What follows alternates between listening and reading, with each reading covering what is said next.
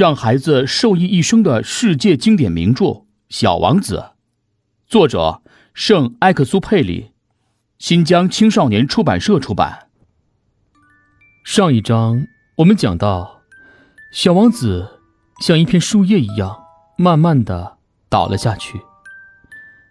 接下来，我们一起收听第27章。如今6年已经过去了，我从来没有提过这个故事。我的伙伴们很高兴我能安然无恙地返回。其实，我的心哀伤无比，我只对他们说，我累了。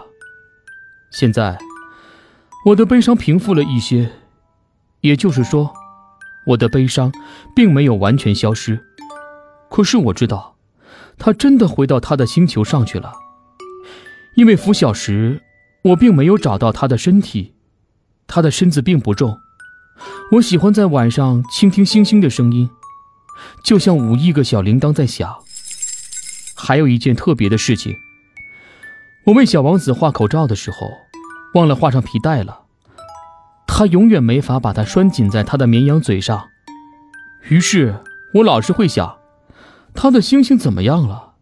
也许绵羊已经吃掉了花。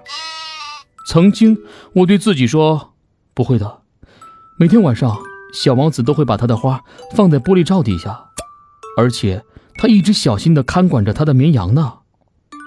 这样想着，我会渐渐快乐起来，星星们的笑声也越发甜蜜。可是曾经我又对自己说，有时候人会粗心大意的，那就完蛋了。倘若有一个晚上他忘了罩玻璃罩，或者绵羊在晚上悄悄地溜出来的话，于是所有的小铃铛都化成了眼泪。